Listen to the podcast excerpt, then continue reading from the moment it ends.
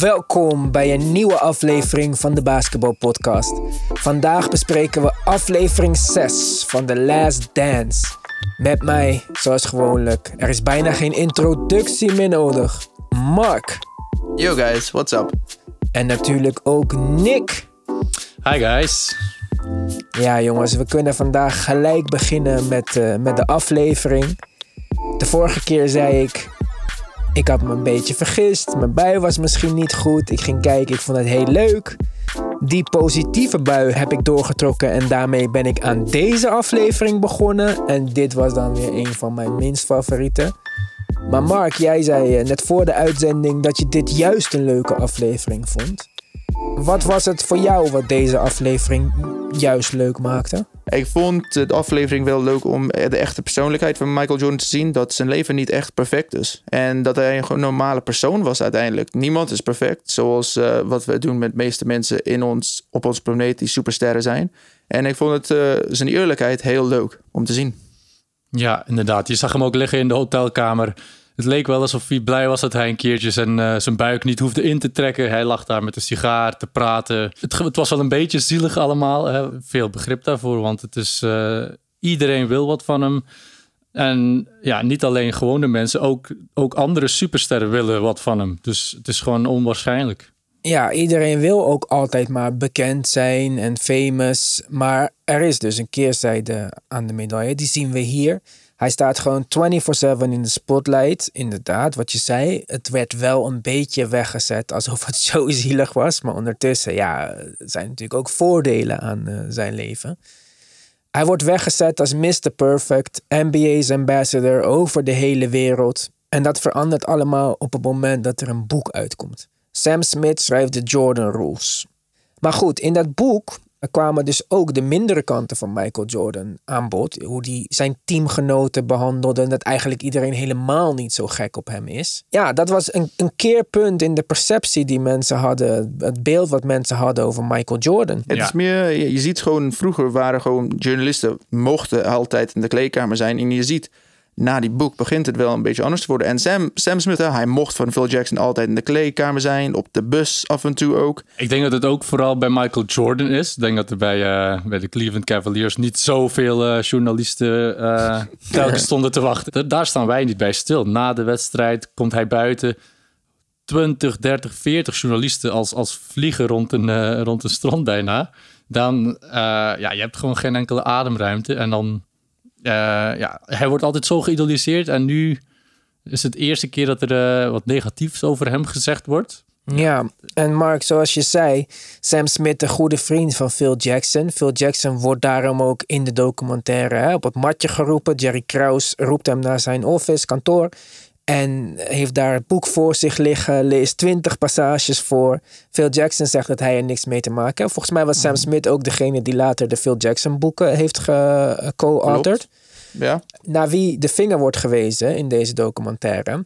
Iemand waar wij het al eerder over hebben gehad, dat hij niet zoveel aan het woord is gekomen in de vorige afleveringen, terwijl hij toch een groot onderdeel uitmaakt van deze boels, is Horace Grant. Die wordt door Michael Jordan letterlijk genoemd. It was Horace.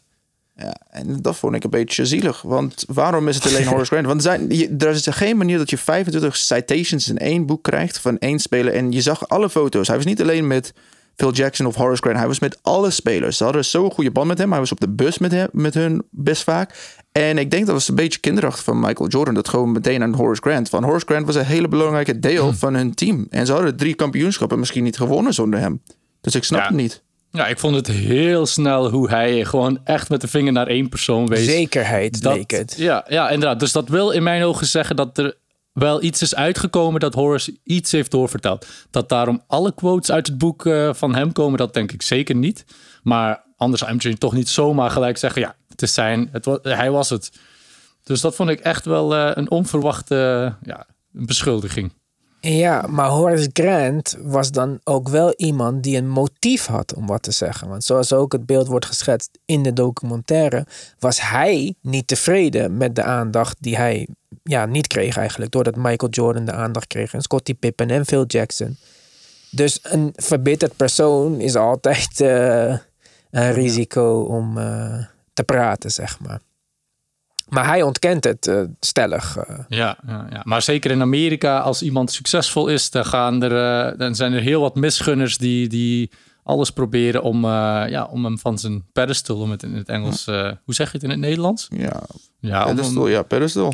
Als je dit niet begrijpt, heb je die documentaire... kan je dan ook niet begrijpen, denk ik. Nee, inderdaad. En, waarom was het Scottie Pippen niet? Want hij was al aan het vechten met Jerry Krause. Maar hij was niet boos op Michael Jordan. Dus waarom zou hij iets negatiefs zeggen over Michael Jordan? Het gaat erom dat er iemand moest zijn die alles zat was. En die een grudge had tegen Michael Jordan. Scottie Pippen had dat niet. Dan had het boek volgestaan met slechte quotes over Jerry Krause. Ja. En geld. En oneerlijkheid. Zoals we deze hele documentaire hebben gezegd. Ja. Volgens mij heeft Scottie Pippen gezegd... ik hoef niet betaald te worden voor deze documentaire... als de tweede draad in de hele documentaire... maar mijn contract is. Dat zou best kunnen, inderdaad. Maar ik vind dat deze documentaire wel echt een mooi beeld schetst van... ja, gewoon redelijk objectief. Op zich, iedereen heeft zijn eigen kant van het verhaal... maar ik vind dat de waarheid... toch altijd wel vrij duidelijk naar boven komt. Weten we ook weer niet echt. Niet zeker. Hè? Nee, inderdaad. Maar ja, nee, klopt. Je kan het niet zeker weten. Maar naar mijn gevoel wordt alles wel vrij correct, uitgelegd. Ja, Mark. BJ Armstrong nam het ook nog op voor Horace Grant. Hij zei zeker, dat kan niet van één persoon. Dat is van best veel mensen. En BJ Armstrong was een van Michael Jordan's beste maten op het team. Dus waarom zou hij daarover liegen of niet gewoon op Michael Jordan's kant zijn? Hij heeft sowieso iets of twee dingen toegevoegd aan het aflevering. Ja, sowieso. Ja. Die Sam Smith zag er ook echt wel een beetje een weasel uit... die overal van iedereen informatie ging zoeken en uitsturen. Dus het is... Ja, maar je wordt niet de goede maat van Phil Jackson... zonder dat je iets kan toevoegen. Ja, maar daarom. Hij zei ook... ik snap niet waarom ik zoveel kritiek heb gekregen. Want ik wist zeker dat Phil dit ging omzetten naar motivatie. Dus ja, misschien heeft Phil Jackson, Zen Master, Puppet Master... gewoon gezegd, schrijf dat boek. Ik kan het zo en zo gebruiken. Het zou wel weer heel devious zijn, maar je weet het maar nooit.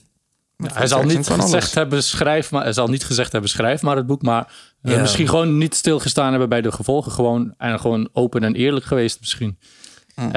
En daar heeft die Sam Smith dan serieus op gecashed. Ja, in de vorige aflevering kwam de serie en het kampioenschap tegen de Portland Trailblazers aan bod. Deze keer gaan we verder met de jacht op de derde titel. Daarover zegt David Aldridge ook in de documentaire... Bird won er 2 achter elkaar, Magic won er 2 achter elkaar... maar 3 kampioenschappen achter elkaar, dat is een beetje de separator... Er is wel elke keer een soort van thema. De stijlvolle Bulls moeten het opnemen tegen een fysiek team. Gemene mensen. Nou, dat waren eerder de Pistons. En in deze aflevering waren dat de New York Knicks. Onder leiding van Pat Riley. Die er trouwens voor zijn leeftijd heel goed uitziet. Echt, hè? Ja, wow. Klopt. Inderdaad. Maar ja, die serie tegen de Knicks. Mark, je had het er ook al over in een voorgaande uitzending. Ja, dit was mid-jaren 90 de matchup. De Bulls tegen de fysieke Knicks. Je ziet daar Patrick Ewing, Anthony Mason, Starks. Ja, maar het kwam weinig echt aan bod. Hè? Want dat was echt een hele mooie serie met legendarische beelden. Ik vond het een klein beetje jammer, want... Ook, ze hebben alleen maar de Jonathan Starks dunk. Maar dat is ook niet echt een super goede dunk. En je zag van verkeerde angle. John Starks, sorry. En ik vond dat ze hebben niet echt veel laten zien. Van ook echt gewoon behalve een paar keren waar Scottie Pippen is gevallen. Of Michael Jordan is gevallen. En zijn slechte 3 punten aan het eind van de wedstrijd. Was niet echt gewoon een beetje meer over de tactieken of wat. Pat Riley probeerde te doen en Phil Jackson. Ik vond het een beetje teleurstellend. Want het is echt een goede series dat. Ja, maar zo zie je ook maar weer. Kijk, die beelden zijn bekend. Die serie is bekend. Daar hebben we allemaal al meer van gezien. Maar net zoals jij zegt, dan in deze documentaire wordt een paar keer iemand geduwd. John Starks dunkt over iemand heen. En dan gaat Michael Jordan alles regelen en dan is het klaar. Ja. Maar ja, dat was niet echt helemaal zo. En de Knicks waren ook meer dan alleen fysiek heel goed. Precies. Mensen als Anthony Mason waren wel grote mannen. Maar die hadden ook wel degelijk skills. Jammer dat er ook niet meer over Anthony Mason was. Dat was een hele leuke speler, vond ik. En Charles Oakley, die speelde ook bij de Knicks dan? Ja, of dan? Ja, en die was opeens tegen Michael Jordan. Ja, terwijl die nog zijn protector was, zeg maar. Ja, inderdaad. Dus ik wist vroeger niet dat hij nog bij de Bulls had gespeeld. Dus ik was wel een beetje benieuwd of er misschien een nieuwe kleine storyline ontwikkelde tussen Oakley nu bij de Knicks tegen MJ dan. Maar dat is ook niet echt aan bod gekomen. Dat vond ik wel een beetje jammer. Oakley is gewoon een paid enforcer. Maakt niet uit voor wie die speelt. Ja, hij duwt je opzij. Maar hij zoekt graag ruzie. En, Maar die defensive stop vind ik nog steeds een van de meest bijzondere momenten. Gewoon, dat is echt het teamplay. Ja, MJ, Pippen. Ja, dat ze in de documentaire zeiden van, er mocht niet gescoord worden. Zeg maar. Ja, inderdaad. Als je zelf ooit gespeeld hebt en je deed zoiets een paar op een volgende blok, dan kreeg je ook echt gewoon dat gevoel. En dat is dat was dan in de playoffs nu tegen de Knicks. Dus, ik had niet verwacht dat jij dat gevoel van verdedigen zou kennen. Ja, maar verdedigen is mijn beste punt, eerlijk gezegd. Echt? Dus, ik dacht dat jij de Brandon Jennings shooter was, zeg maar. Ik heb altijd op een hoger niveau gespeeld en daar moest ik heel goed verdedigen om nog maar op het veld om te mogen schieten, zeggen we. Ik ben Tony Allen, sorry jongens. Oké, dan zullen wij... Het is maar goed dat mijn backcourt dan zo goed in verdedigen is. Want, nog een klein leuk detail over Anthony Mason. Kennen jullie het liedje van Notorious B.I.G., Got a Story to Tell? Ja. Ken ik wel. Je kent het concept van het liedje, dat hij een vrouw tegenkomt, hij praat met haar, hij zegt we gaan naar haar huis, dan komt haar man thuis en ik doe alsof ik haar overval, ik had haar vastgebonden, pistool op haar en die man heeft me nog losgeld betaald. Dus die vrouw ging eigenlijk vreemd, speelt mee. Dat ging over Anthony Mason, het is een waar gebeurd verhaal. Oh, echt? Wow. Ja, zelfs Fat Joe en zo hebben dit per ongeluk prijsgegeven. Anthony Mason is overleden trouwens, dus dat is wel sneu voor hem. Dat zijn legacy zo. Maar dat is een liedje van Biggie. Got a Story to Tell. En maar wie heeft dat, welke persoon? Dat was niet Biggie heeft dat gedaan. Biggie heeft het gedaan. Biggie is met die vrouw naar huis gegaan, naar het huis van Anthony Mason. Hij zegt ook in dat liedje zoiets van, I heard he was playing for the Knicks of zo. Hij gaat naar bed met die vrouw. Anthony Mason komt te vroeg thuis. Ze hoort hem naar boven komen of zo. Hij bindt haar snel vast, houdt een pistool op haar, doet alsof hij haar gaat overvallen.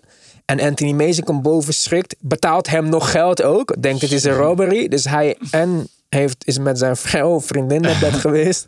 En heeft er nog geld aan over te houden. En dan begint hij het liedje, I Got a Story to Tell. Yo, en zijn vrouw is overvallen door Biggie. Maar misschien was ze al vastgebonden, dus dat kan misschien nog mooi uit. Ja, misschien ging dat zo in elkaar door.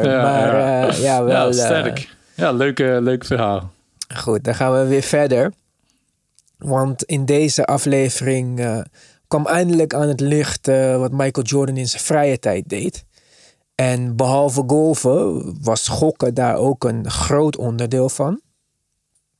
Je ziet in eerste instantie dat het een beetje naar boven komt. Hè. Langzaam hier tussendoor zie je hem gokken met zijn security in het halletje met muntjes gooien. Ja. Dat is een bijzonder moment. En dat werd uiteindelijk een van zijn vaste security guards.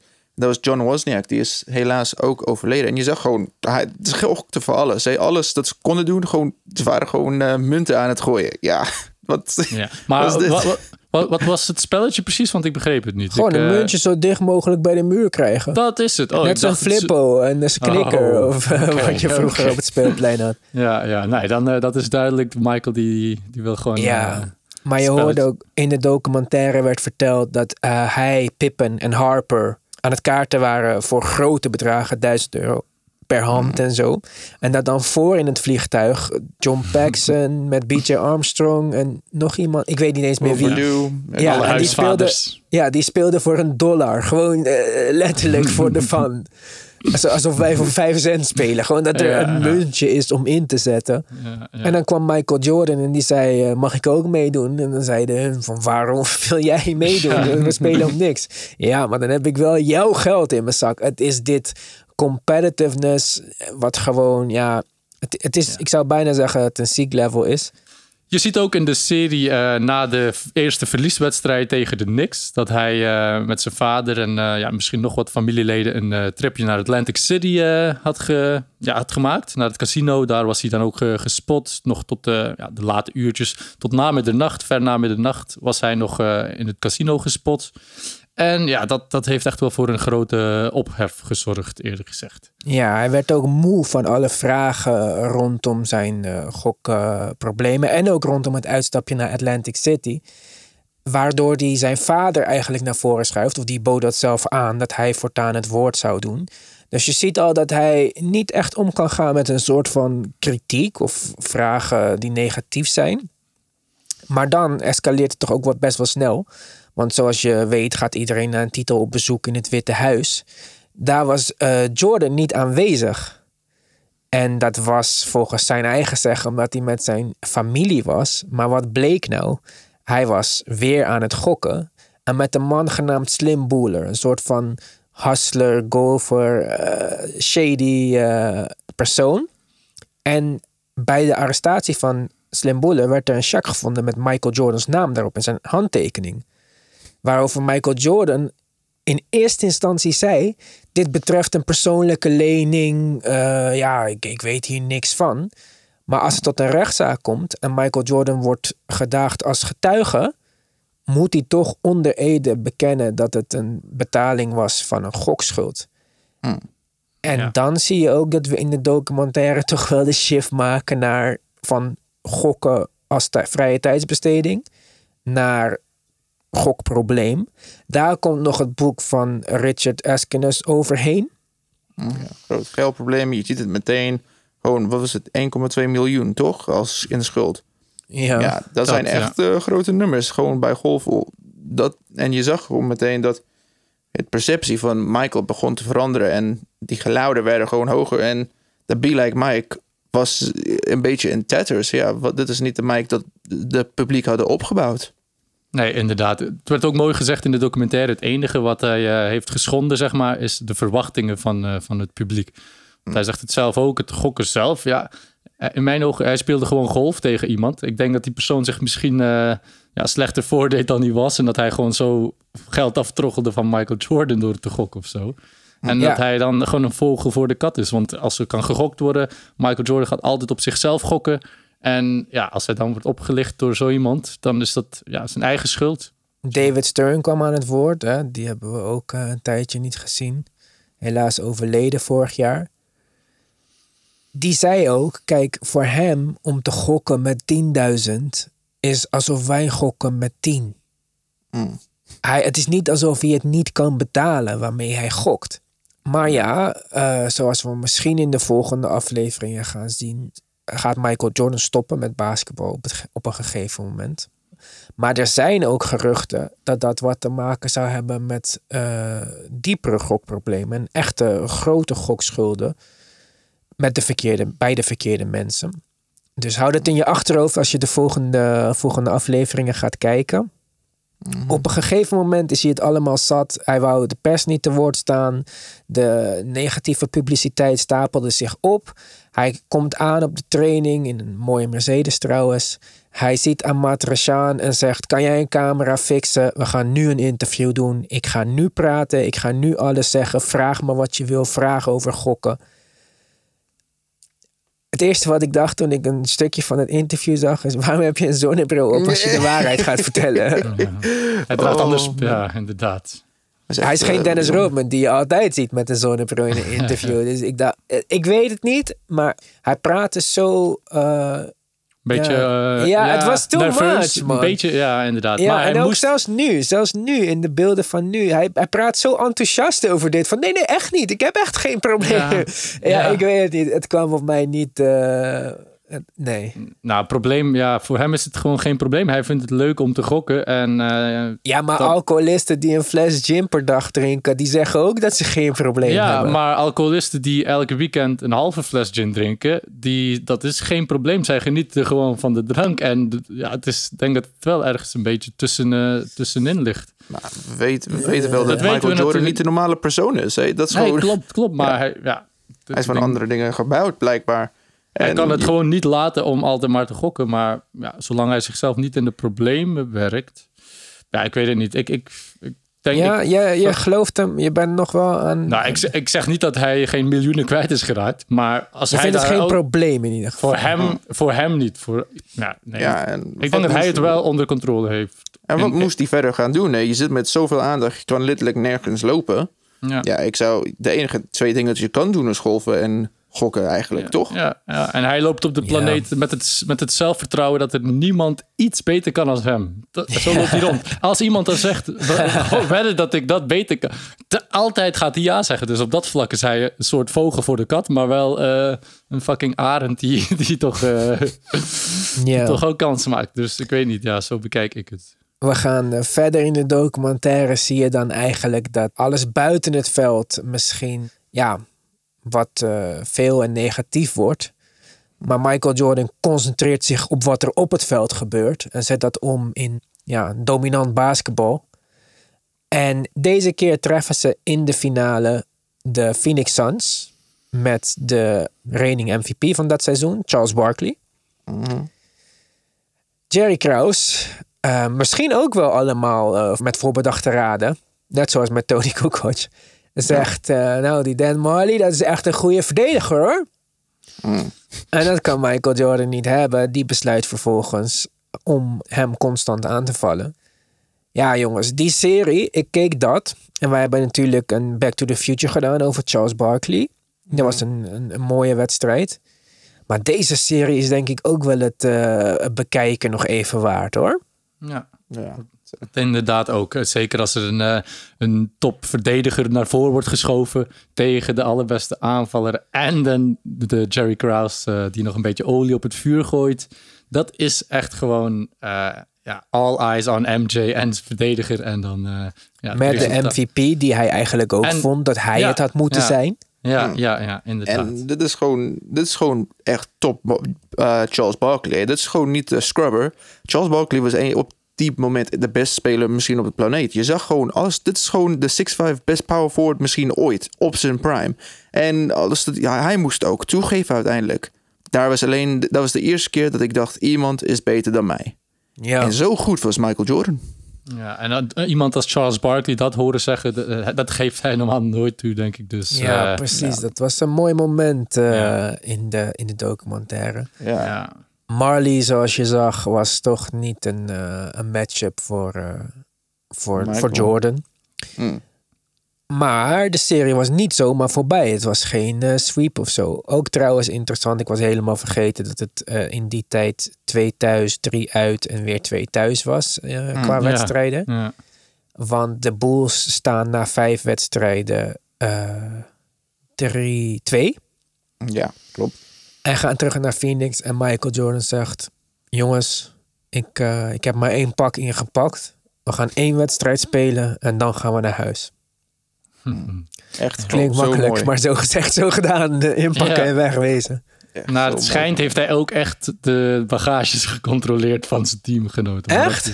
Ja, dat heb ik ergens een keertje gelezen, dat hij echt gecheckt heeft. Oh, dan, maar soms is het de helft van... de helft van aan iets beginnen is ook hoe je erin staat.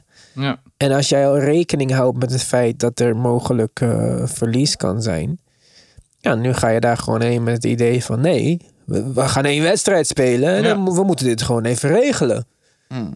Nou, dat lukt ze uiteindelijk wel. En zo eindigen we bij de 3e titel op rij. De fameuze three-peat. De borden staan al in het publiek met Jerry Reinsdorf. We want another three-peat. Don't break up the three-peat. Bla, bla, bla. Wat daarna gaat gebeuren, zien we volgende aflevering. De aflevering eindigt met de quote... Als ik alles opnieuw zou moeten doen... dan zou ik nooit willen worden gezien als een rolmodel. Want ondanks zijn greatness en 3 titels heeft hij het toch wel zwaar. Ja, het sentiment van de uitzending. Ja, klopt. Daarom was het ook niet mijn favoriete uitzending. Omdat het toch meer de trieste kant van zijn verhaal liet zien. Maar ja, het is een package deal. Als je de beste bent, dan krijg je al die shit erbij. En ja, het is niet of dat of dat. Je moet het, het is alles of niks. En, maar dit hebben we nooit gezien. Hij was een soort van de eerste echt superster dat iedereen kende. Iedereen wou weten over hem. Iedereen moest weten over hem. We hebben dat misschien 1 of 2 keer sinds Michael Jordan gezien met Tiger Woods. En hij was gewoon misschien net niet eens hetzelfde niveau. Ja, maar denk je niet dat Federer en Messi en Ronaldo diezelfde problemen hebben? Ja, dat wel, zeker. Want en zij, Michael Schumacher zelfs. Ik denk dat Michael Jackson, artiesten, 50 Cent. Ik denk dat er heel veel mensen zijn. En ik zeg niet dat je van tevoren weet wat dat soort aandacht precies met je gaat doen. Of dat het helemaal niet negatief is. Absoluut niet. Maar je hebt ook 2 miljard op de bank, omdat je zo populair bent, hè? Ja, voilà, inderdaad. Tiger Woods moest... Wel allebei Nike-atleten. Ja, Tiger Woods moest sorry zeggen dat hij gewoon met andere mensen ging slapen. Ja, dat had hij aan niemand beloofd voortaan. Dat hij gewoon... Hij had wel aan zijn vrouw beloofd dat hij niet meer... maar de media, maar je slaapt, als je alles voor je hebt... Ja, maar dat is toch gewoon damage control. Ja, maar dat moet iedereen doen. Als ik het hoofd ben van een farmaceutisch bedrijf... en ik maak zo'n stap die aan het licht komt... dan is dat ook negatief gevolg op mijn stocks. Als Elon Musk bij Joe Rogan een joint gaat roken... dan heeft het ook negatieve gevolgen voor Tesla-stok. Dus een apology aanbieden, dat is gewoon damage control. Dat is niet gek. Hij hoeft het niet te doen, hè? Hij kon ook zeggen, dat doe ik niet. Maar dan moet je wel accepteren dat jouw vermogen naar beneden gaat. En dat jouw imago naar beneden gaat. Maar dat willen ze ook niet. Ja, ik denk gewoon het anders. Van hij was een van de eerste supersterren. Hè? Bijvoorbeeld, je zag hem met Larry Bird en Magic Johnson. Dat waren een beetje onder controle. Alle verhalen. Ja, maar de NBA was niet op. Ja, maar de NBA was ook niet gewoon, op die populariteit. Ja, het is gewoon bijzonder. Want hij was de eerste superster, hè? Ja, hij had gewoon alles. Van basketbal, ja. Iedereen in de wereld kende hem, hè? Iedereen kent ook Michael Jackson. Ja, maar we praten over supersterren, hè? Over sportsterren, sorry. Ja, maar wat is het verschil tussen een sportster of een muziekster? Er is toch geen verschil? Het is verschil wat ze in de arena doen. Eentje basketbalt en eentje danst op een podium de moonwalk. Maar zo gauw ze daar buiten komen, is er geen verschil, hoor. Ja, maar er zijn wel... daarbuiten zijn toch wel wat mindere verhalen van Michael Jackson naar boven gekomen dan tegenover Michael Jordan. Minder Michael Jackson. Meer Michael Jackson. Oh, ik wou zeggen. Veel meer. Jordan is het enige wat hij... dat zei hij ook in de documentaire. Het enige wat je slecht kan zeggen na dit is... Ja, hij gambelde. En daar heeft hij zich niet eens voor verontschuldigd. Dus dat is gewoon van... Ja, oké, ik doe het. Deal with it. Maar bij Michael Jackson was het toch... en ook Cristiano Ronaldo bijvoorbeeld... die heeft toch ook wel wat kritiek gekregen... op dingen die hij gedaan heeft. Maar dus die eerste 10 jaar van zijn carrière... MJ, Michael Jordan... hij deed gewoon bijna niks verkeerd. Overal waar je hem zag... leek het alsof hij zo perfect was. En dat stoot de mensen natuurlijk een beetje tegen de borst. Ik denk, hoe dan ook is het voor mensen... die onder zoveel aandacht staan... moeilijk om te leven... omdat je niet vrij kunt bewegen. In deze tijd... zou dat nog 10 keer erger zijn geweest met social media. Je hoort ook bekende mensen van nu zeggen... ik kan letterlijk niet naar buiten gaan of ik word gefilmd. Of ik nou aan het tanken ben, of ik nou aan het boodschappen ben... of ik mijn kinderen aan het ophalen ben van school. Er is iemand met een mobieltje en iemand die je filmt. Ik denk dat als dat er was geweest in Michael Jordan's tijd... dat we nog veel meer bewijsmateriaal hadden van gokken en rare dingen. Ja, maar natuurlijk is het moeilijk, natuurlijk is het vervelend... Mocht er 1 aflevering daarover gaan, jazeker.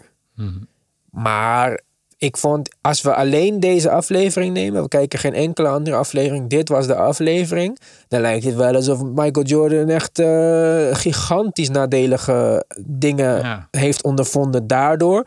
We moeten dan ook in een afsluitende aflevering even aan bod laten komen...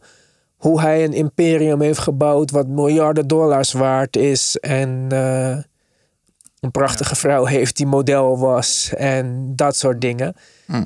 Maar je ziet ook dat sinds dat hij gestopt is met spelen... voor de 2e keer dan...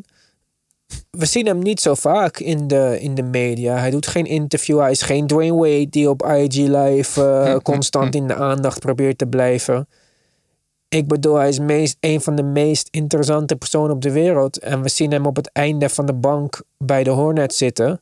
En daar houdt het ook wel een beetje mee op. Dus misschien heeft hij ook afstand gedaan van die troon. Dat is een kroon die LeBron James nu even mag dragen. Ja, precies. Ja, ik denk dat hij zichzelf wel hoger inschat en dat hij gewoon op zijn verhoogd blijft. Hij zei het in de vorige aflevering, iets met God. En toen zei hij wie? Ja. Me? Ja, inderdaad. Dat toont gewoon dat hij de persoon met de meeste zelfvertrouwen is op de hele wereld, denk ik. Goed, jongens. Ik ben benieuwd wat wij de volgende afleveringen weer voorgeschoteld krijgen. Of we wat meer details krijgen over het stoppen en het honkbalgedeelte. Of dat we weer hetzelfde verhaal als altijd voorgeschoteld krijgen. Wat ik dan ook maar zal aannemen als de waarheid. Dat gaan we in ieder geval zien. Vrijdag is er weer een DBP Live. Mis dat niet. Ja, voor iedereen die niet naar buiten kan. Een beetje feest zomaar bij jou thuis gebracht. Voor nu is dit hem. Volgende week maandag zijn we er meer met een aflevering over Michael Jordan. Dan gaan we het hebben over aflevering 7 uit de documentaire reeks. We gaan op naar de laatste 4. Laat ons weten wat jullie van de afleveringen vinden tot nu toe. Misschien kunnen we even een poll maken of zo waarin je kan stemmen op je favoriete aflevering. Zoiets. Zou wel leuk zijn. Kan niet. Kan niet? Nee. Waarom niet? Een poll kan je maar met twee opties doen. Als het meer dan 2 opties bijvoorbeeld zijn, dan is het een quiz. En dan moeten wij juist antwoord aanduiden. Dus je kan niet... Oké, dat gaan we niet doen. Jullie horen het. Dan wens ik jullie een fijne dag. Tot de volgende keer. Yo guys. Later guys.